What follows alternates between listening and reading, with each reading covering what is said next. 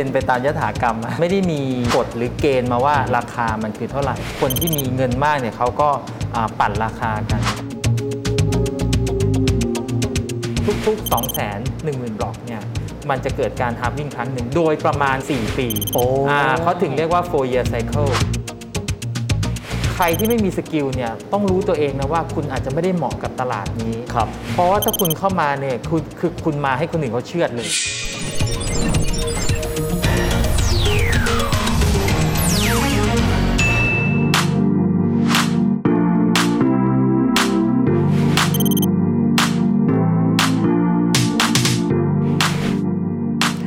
วัสดีครับทุกท่านยินดีต้อนรับเข้าสู่รายการเศรษฐกิจติดบ้านนะครับ รายการที่จะทำให้ข่าวเศรษฐกิจนั้น ไม่ไกลตัวท่านอีกต่อไป เพราะว่าเราจะเอาศัพท์สำคัญสำคัญที่บางครั้งเราฟังแล้วอาจจะรู้สึกว่าค่อนข้างยาก หลักการทางเศรษฐศาสตร์สำคัญสำคัญที่ดูแล้วมันค่อนข้างซับซ้อนนั้น มาย่อยให้มันง่าย ๆ เราจะได้ติดตามข่าวสารเศรษฐกิจกันได้แบบสนุกสนานไปด้วยนะครับ เรื่องหนึ่งต้องบอกว่าปีที่แล้วถือว่าเป็นปีทองนะครับของคริปโตเคอเรนซีหลายท่านบอกเคยได้ยินเหมือนกัน มันก็คือเป็นเหรียญดิจิตอลประเภทหนึ่ง ซึ่งมีคนไปลงทุนกันค่อนข้างเยอะ และปีที่แล้วถือว่าเป็นปีที่การขึ้นลงโดยเฉพาะยิ่งเลยขาขึ้นของคริปโตเคอเรนซีหลากหลายสกุลนั้นค่อนข้างที่จะหวือหวา บางคนก็บอกได้กำไรไปไม่น้อยทีเดียวนะครับ ทั้งนี้ทั้งนั้นก็แต่ละคนก็จะมีสไตล์ที่แตกต่างกันไป คำถามก็คือว่าเวลาที่เราไปลงทุนในสิ่งต่างๆ ครับ เช่นทองคำเราจะพอรู้ว่ารูปแบบการขึ้นลงของทองคำนั้น น่าจะสามารถประมาณการได้จากปัจจัยอะไรบ้าง สมมุติว่าเราไปลงทุนนะครับในอุตสาหกรรมอื่นๆ หรือแม้กระทั่งว่าหลักทรัพย์ตัวต่างๆ เราก็จะพอรู้นะครับว่าการที่เราจะไปลงทุนในหลักทรัพย์แต่ละตัวแต่ละตัวนั้น เราจะต้องพิจารณาถึงอะไรกันบ้าง เช่น เศรษฐกิจมหภาคและสิ่งต่างๆ กันด้วย แต่ประเด็นครับในเรื่องของคริปโตเคอเรนซี เอ๊เราอาจจะตั้งคำถาม แล้วอะไรหนอที่เป็นปัจจัย ในการที่จะทำให้ราคาของมันขึ้น หรือว่าลง วันนี้ครับเราจะพูดคุยกับนายกสมาคมสินทรัพย์ดิจิทัลไทยครับ คุณสุภกฤษบุญศาสตร์ ซึ่งจะได้มาอธิบายให้เราฟังนะครับว่าปัจจัยในการกำกับราคาหรือเคลื่อนราคาของมัน ให้ปีนั้นสูงไปถึง 69,000 ดอลลาร์ต่อหนึ่งเหรียญถ้าเกิดว่าเป็นบิตคอย จากนั้นต้นปีเนี่ยมันปรับตัวลงมาค่อนข้างเยอะเหลือประมาณ 32,000 ดอลลาร์สหรัฐต่อหนึ่งบิตคอยนั้น มันเกิดจากอะไรมันมีรูปแบบในการที่เราจะเรียนรู้และพอคาดการณ์ได้หรือไม่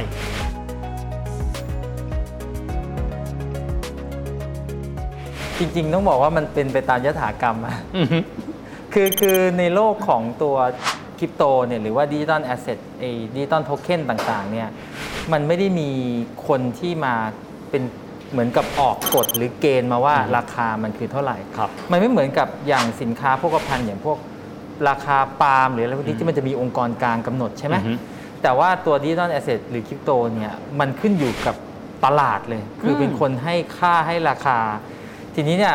มันก็อาจจะมีคำถามว่าถ้างั้นมันก็มันก็ปั่นกันได้สิอืมอืมซึ่งจริง ๆ มันก็เป็นอย่างนั้นจริงๆอะในอือฮึตลาดเนี่ยมันมีการที่คนที่มีเงินมากเนี่ยเขาก็อ่าปั่นราคากัน มันเป็นเรื่องปกติในตลาดนี้เนาะซึ่งที่มีการลงทุนที่มีการลงทุนกันแต่ถามว่าผมเทรดเป็นไหมจริงๆผมเทรดไม่เป็นนะอืมอ่าแต่เพียงแต่ว่าเราต้องรู้ว่าเราจะเอาตัวรอดจากในเรื่องพวกนี้ได้ยังไงใครจะถูกโฟโมใครจะถูกอ่าทำให้แบบเหมือนอาโดนฝัดอย่างเงี้ย มันก็พอโดนฝัดปุ๊บราคาก็ร่วงเลย ซึ่งพวกนี้เนี่ยอ่ามันก็มีมันก็มีดาบสองคมแหละก็คือว่าหนึ่งก็คือในตลาดปกติที่เราอยู่เนี่ยพอมันมีคน regulate เนี่ยเขาจะเขาจะมองว่าการที่มันมีการกำกับดูแลเนี่ยอืมทำให้ gap ของคนที่เหมือนไม่มี skill เนี่ยอืมพอที่จะมาลงทุนได้อ๋อเพราะไม่งั้นเนี่ยมันจะถูกเอาเปรียบจากคนที่มี skillโอ้ผมนึกออกแล้วอ่าแต่พออยู่ในตลาดที่เป็น unregulated เนี่ย คือใครที่ไม่มีสกิลเนี่ยต้องรู้ตัวเองนะว่าคุณอาจจะไม่ได้เหมาะกับตลาดนี้ ครับ เพราะว่าถ้าคุณเข้ามาเนี่ยคือคือคุณมาให้คนอื่นเขาเชื่อดเลย อืม อันเนี้ยต้องต้องกลับมาดูตัวเองดีๆ ว่าตัวเองเนี่ยพร้อมที่จะเข้ามาในตลาดนี้หรือเปล่า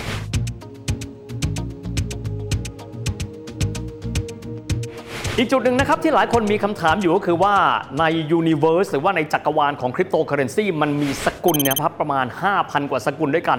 หากว่าเราต้องการจะเริ่มต้นลงทุนแล้ว มีหลักการไหมครับว่าเราควรที่จะเลือกไปลงทุนเนี่ยให้สอดคล้องกับสไตล์การลงทุนของเราเนี่ยเราควรจะไปเลือกลงทุนในสกุลไหนกันบ้าง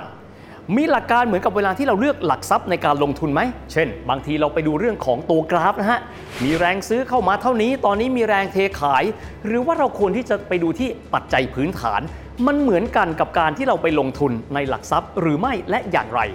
คุณสุภกฤษครับจะมาเล่าให้เราฟังนะครับว่า หลักการในการเลือกนั้นมีเทคนิคอย่างไรบ้างครับ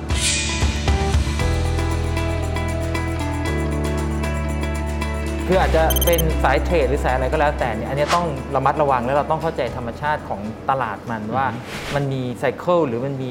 รูปแบบของการที่จะปั่นยังไงกันบ้างอือฮึอันนี้มันเป็นเรื่องที่เอ่อเขาเรียกว่าพอเวลามันอยู่ในโลกของ digital asset หรืออะไรพวกเนี้ยเราจะเห็นข้อมูลอืมที่มันอยู่ในเอ่อเขาเรียกอยู่ใน chain อะอืมอ่าข้อมูลในนี้ที่เราเรียกบล็อกเชนบล็อกเชนเนี่ยที่มันบอกว่ามันโปร่งใสมากอ่าจะบอกโปร่งใสเนี่ยมันมีข้อมูลเนี้ยอยู่ เราจะพอเห็นข้อมูลอยู่ว่าอ่า มันมีการ movement ของ volume หรือ data อะไรพวกนี้อืมบ้างนะแล้วก็เอ่อเราพอจะคาดการณ์ได้ว่าใครเนี่ยจะจะปั่นจะทุบอะไรยังไง แต่จริง ๆ ไอ้พวกนี้อาจจะไม่ได้แบบดีเฟกตรงๆ เป๊ะๆเนาะอืมเพราะว่าเราเห็นเนี่ยเราอาจจะเห็นข้อมูลว่ามันมีคนมาตั้งเขาเรียกอย่าง Open Interest อย่างเงี้ยอืมอ่าเป็นตัวที่พอจะบอกได้ว่าเฮ้ยมันมีคนตั้งกำแพงหนาๆเนี่ยอืมมันอาจจะมีการทำให้เกิดการ liquidate เกิดขึ้นอืมอาจจะมีการทุบเกิดขึ้นครับ เพื่อที่จะเคลียร์อืมอ่าอะไรอย่างเงี้ยอ่าแต่อาจจะมีการปั่นให้ราคามันขึ้นไปลากขึ้นไปอะไรเงี้ยมันก็มันก็จะมีเทรนด์เรื่องพวกนี้ มันมีวัฏจักรของมัน อยากทราบว่าคำว่า halving มันแปลง่ายๆ แปลว่าอะไร แล้ว pattern หรือรูปแบบการเปลี่ยนแปลงของราคาแบบนี้ มันยังคงสามารถใช้ได้ในการคาดการณ์ต่อไปไหมครับไอ้ halving เนี่ยมันจะเกิดขึ้นทุกๆ4ปีอืมถ้าถ้าในโลกของบิตคอยเนี่ยคนที่เป็น bitcoiner หรือว่าคนที่อยู่ในโลกของคริปโตเนี่ยจะรู้ว่า ไอ้ทุกๆ 4 ปีที่ราคามันลงครึ่งหนึ่งเนี่ยเขาเรียกว่า halving อืม halving เนี่ยมันมาจากการที่เวลาที่เอ่อในบิตคอยเนี่ยเอ่อช่วงที่มันเกิดขึ้นแรก ๆ จริง ๆ ปัจจุบันก็ยังเป็นอยู่นะอืมคือเขาใช้วิธีการขุดอืมใช่ไหมไอ้ที่เราเรียกว่าขุดเนี่ยขุดครับจริง ๆ มันคือการสร้างบิตคอยเข้ามาในระบบอืมเหมือนกับเราไปขุดทองอะมันก็จะมีทองเข้ามาในระบบ ที่แต่เดิมมันไม่เคยมีอ่าที่แต่ต้ก่อองนขุไม่ดเคยมามีจึงจะขุดเห็นอ่าจริง ๆ แล้วเนี่ยการขุดเนี่ยมันมันมันคือการที่ มายเนอร์เนี่ยหรือนักขุดเนี่ยไปยืนยันธุรกรรมนะยืนยันจริงๆคำว่ายืนยันเขาไม่ได้ตรวจตรวจว่าถูกหรือผิดนะอือฮึเขาตรวจแค่ว่ามันเป็นไปตามหลักการแล้วเอาใส่ใส่ข้อมูลลงในดัตเตอร์เบสแล้วก็เหมือนปิดผนึกอะไอ้อืมไอ้จังหวะที่เขา Verify ตอนนี้แหละ เขาได้ค่าจ้างอืมอ่าเขาเรียกว่า Reward หรือว่าบอก Reward อือฮึคือเวลาที่ตัวบล็อกเชนเนี่ยมันเกิดขึ้นมาหนึ่งครั้งเหมือนกันคือการผลิตบล็อกเชนขึ้นมาหนึ่งหนึ่งบล็อกเนี่ยมันจะต้องใช้กำลังไฟในการที่จะมาอ่า ยืนยันธุรกรรมปิดผนึกตัวบล็อกเนี่ยเพื่อที่จะไม่ให้มันเกิดการแก้ไขเนี่ยใครที่เป็นคนปิดบล็อกได้จะได้รางวัลที่เขาเรียกว่า block reward นะครับอืมทีนี้ไอ้ block reward ที่มันเกิดขึ้นเนี่ยในช่วงแรก ๆ ที่มันเกิดในช่วงที่บิตคอยเกิดขึ้นแรกๆเนี่ยนะเขาให้ทั้งหมด 50 บิตคอยอืมพอ 4 ปีหลังจากนั้นเหลือ 25 ไอกระบวนการที่มันจาก 50 มาเหลือ 25 เนี่ยเขาเรียกว่า halving คือเหลือแค่ครึ่งเดียว เหลือแค่ครึ่งเดียวอืมนะครับเอ่อ มันจะเกิดขึ้นทุกๆ คือบิตคอยนี่มี 21 ล้านเหรียญนะครับ ให้จำง่ายๆก็คือทุกๆ 2 1 0 0 0 0บล็อกเนี่ย มันจะเกิดการ halving ครั้งหนึ่ง โดยประมาณเขาก็จะประมาณ 4 ปีโอ้อ่าเขาถึงเรียกว่า4 year cycle ครับแล้วปัจจุบันเนี่ยเราได้บิตคอยต่อ1บล็อกอยู่ที่ 6.25 อันนั้นเนี่ยมันก็ลดจาก 50 มาเป็น 25 25 มาเป็น 12.5 12.5 มาเป็นอืม6.25 ก็มันฮาร์ฟวิ่งมาแล้วประมาณ 3 ครั้ง อ๋อจะลดไปเป็นทวีคูณอ่าใช่ครับ จะลดลงไปครึ่งหนึ่งครึ่งหนึ่งครึ่งหนึ่งนะครับ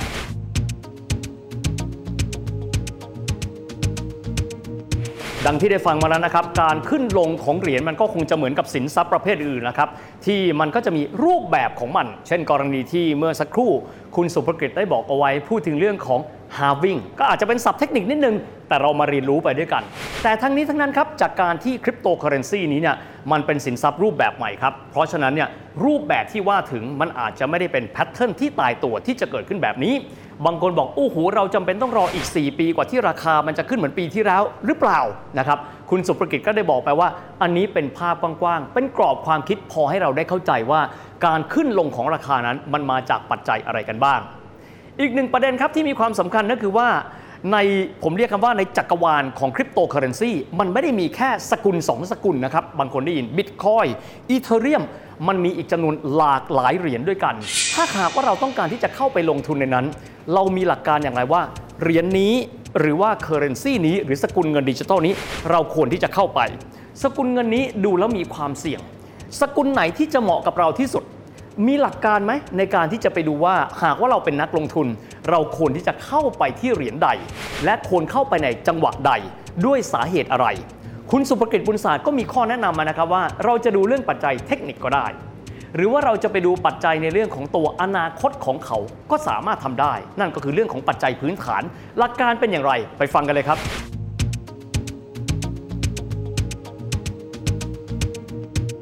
ที่ไหนที่มันมี คนพลุกพล่านอะกิจกรรมที่มันพลุกพล่านอะตรงนั้นนะมักจะเจริญ เราพูดถึงอ่ากิจกรรมทางเศรษฐกิจอะอือฮึสังเกตเวลาที่ตลาดมันมีคนเดินกันอุ่นหนาคือได้รับฝข้งการยอมรับแล้วล่ะอ่ามันได้รับการยอมรับเนี่ยไอ้ chain เราก็มองว่า chain ไหนที่มี activity สูงเนี่ยอืม chain นั้นน่าสนใจเราอืมต้องไปลองดู แต่ว่าต้องระวังนิดนึงก็คือว่าในโลกเนี้ยมันไม่ใช่มันไม่ได้แบบตรงไปตรงมาเนาะ มันก็อาจจะเป็นบอทก็ได้ มันก็อาจจะเป็น activity ที่เกิดจากหุ่นยนต์โรบอทที่แบบว่า spam transaction หรืออะไรมันก็มี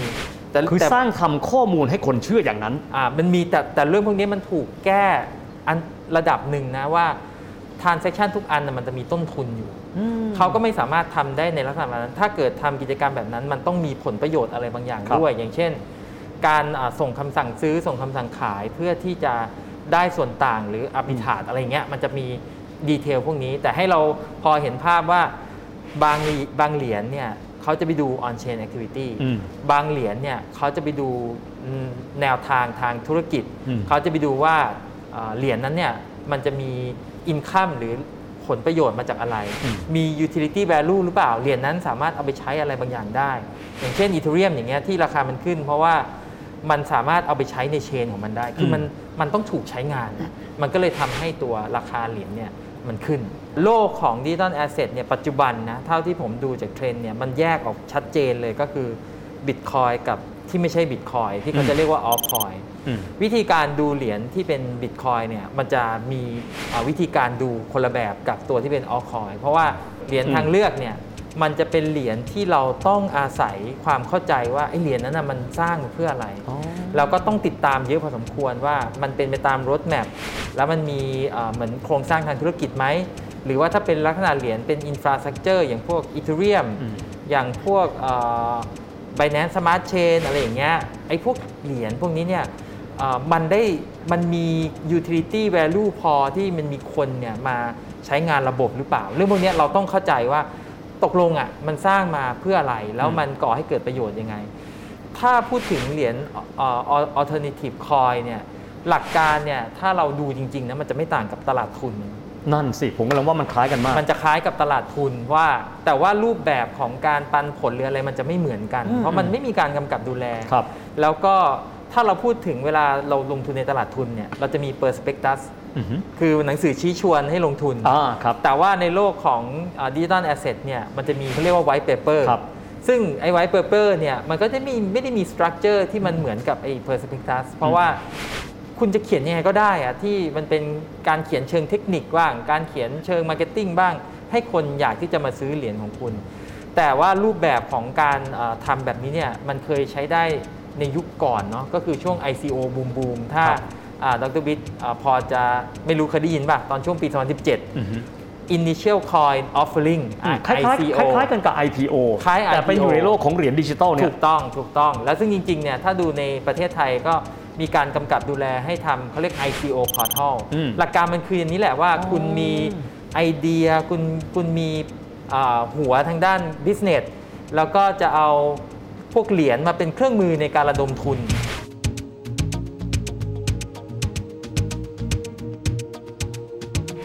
รู้โลกทั้งใบ อย่าลืมนะครับที่จะมารู้ใจตัวเองนะครับว่าเรานั้นเป็นนักลงทุนสไตล์ไหน คุณลักษณะของสิ่งที่เราเข้าไปลงทุนนั้นเป็นอย่างไรนะครับเรื่องของผลตอบแทนรวมถึงความเสี่ยงนั้นเป็นอย่างไร เพื่อที่จะได้ประเมินได้นะครับว่าการลงทุนของเรานั้นวางอยู่บนพื้นฐานของความรู้เท่าทันสิ่งต่างๆ ในกรณีนี้ก็คือเรื่องของคริปโตเคอเรนซีนั่นเองนะครับ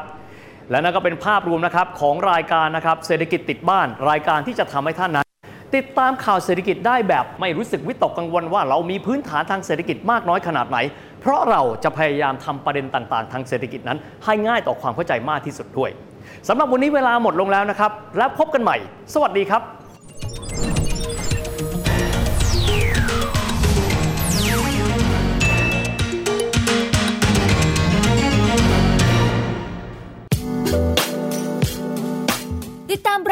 ทางเว็บไซต์และแอปพลิเคชันของไทย PBS Podcast